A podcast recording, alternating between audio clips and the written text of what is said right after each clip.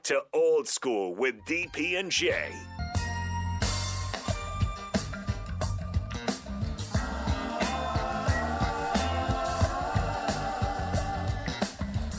Final segment of Old School here on ninety-three point seven The Ticket, the ticket f m dot com. We're winding down our, our trip down memory lane with Jay Foreman on the nineteen ninety-seven season. They've gone through the season. They've gone twelve and oh. They went to the bowl game. They shellacked Tennessee thirteen and oh. We got our at least a share on the field. We've got Tom Osborne stepping down. They don't know that they have. Yeah, we we. They uh, don't know that. The, the well, no, we have the we have the at least a share on the field. We have the. No, we no. don't. No, you don't. That's not no, how it you, worked. No, you don't. No, no, that's not how it worked. No, it worked. It, it, we finished the game. Kind of assumed that we at least get one, you know, half, mm-hmm. but hadn't, you know, gotten it yet. And I remember we were back at the hotel.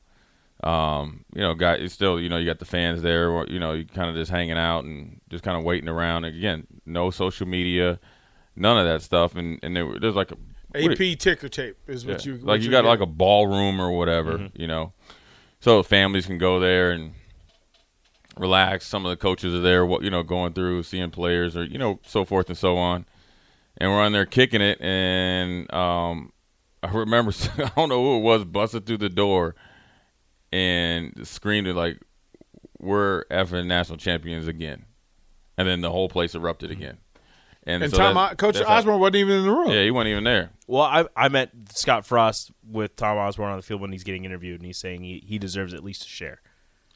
Yeah, that was a. I mean, that was a big part of it. Was was Coach Osborne telling you know telling you guys you know hey, let's not delve into that. Let's not focus on. Yeah, that. let's not focus on it. But one thing people sneaky, I guess, marketing or branding that people don't understand is that every time you saw Scott Frost after, like, say we'd score or something like that, he would always do number one. Mm. He was putting it in people's minds, if you watch it. And then, obviously, you know, he got interviewed after the game, so forth and so on. But it wasn't official yeah. until late at night, and um, that rang through the whole night. And then you, you know. Yeah, the E S P N got the results, the voting results. Right.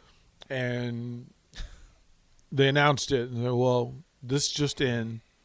Uh, Nebraska received thirty-two of sixty-two votes for first place, and it was like, oh, so they get they do get a share of the national championship, right?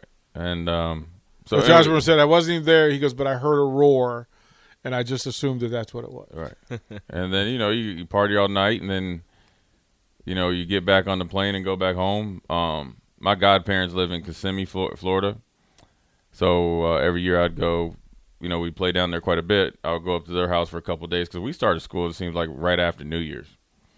And so I go down there and we go fishing in the stick marsh. And, uh, you know, it's, it's, it's obviously great. You know, it's good luck to be there and, you know, after a national championship. So I didn't come right back to Nebraska, but then obviously we had, you know, the celebration shortly afterwards. And then, you know, you get your ring. And But then, look, it's immediately once you land, uh, you know, things are going to be different.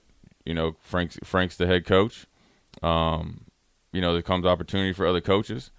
Uh, it changes the dynamic of the coaching staff, which I think it did, and it took a little while. I think defense was straight just because we had our kind of like defensive court, obviously defensive coordinator slash head coach and Coach McBride, and, and knew we had a ton of guys to replace. And so it was a big year for myself, but then everybody on the team to try to figure out how to a way to do it without the known commodity and great coach and Coach Osborne, the known commodities that. At quarterback, which would be Scott Frost uh, and Tommy Frazier, obviously, you know, preceding him. And then the known commodity of um, a dominant offensive line.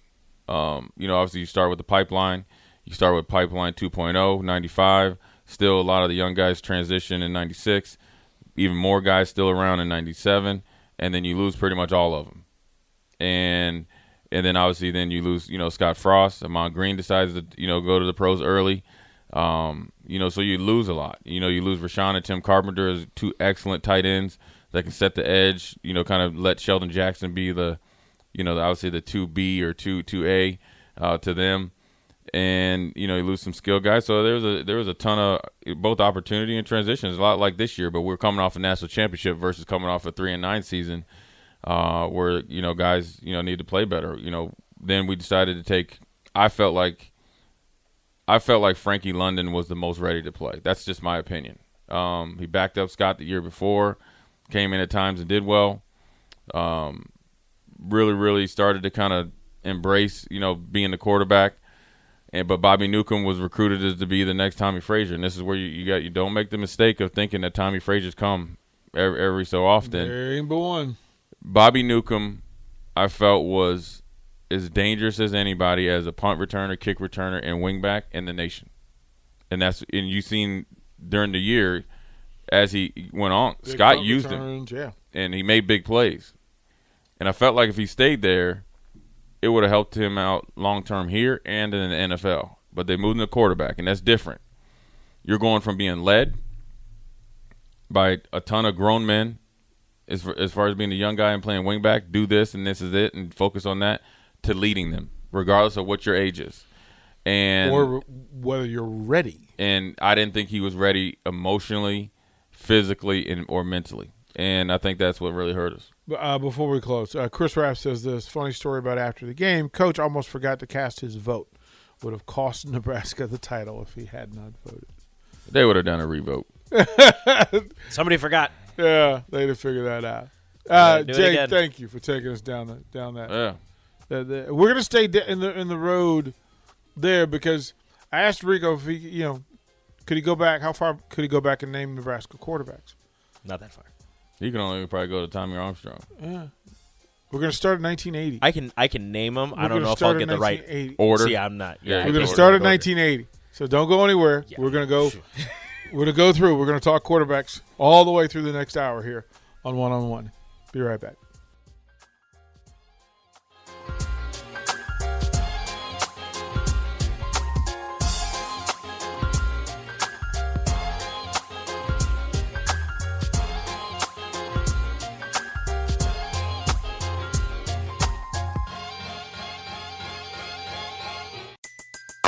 Everybody in your crew identifies as either Big Mac Burger, McNuggets, or McCrispy Sandwich. But you're the Filet-O-Fish Sandwich all day. That crispy fish, that savory tartar sauce, that melty cheese, that pillowy bun. Yeah, you get it. Every time. And if you love the Filet-O-Fish, right now you can catch two of the classics you love for just six dollars. Limited time only. Price and participation may vary. Cannot be combined with any other offer. Single item at regular price. Ba-da-ba-ba-ba.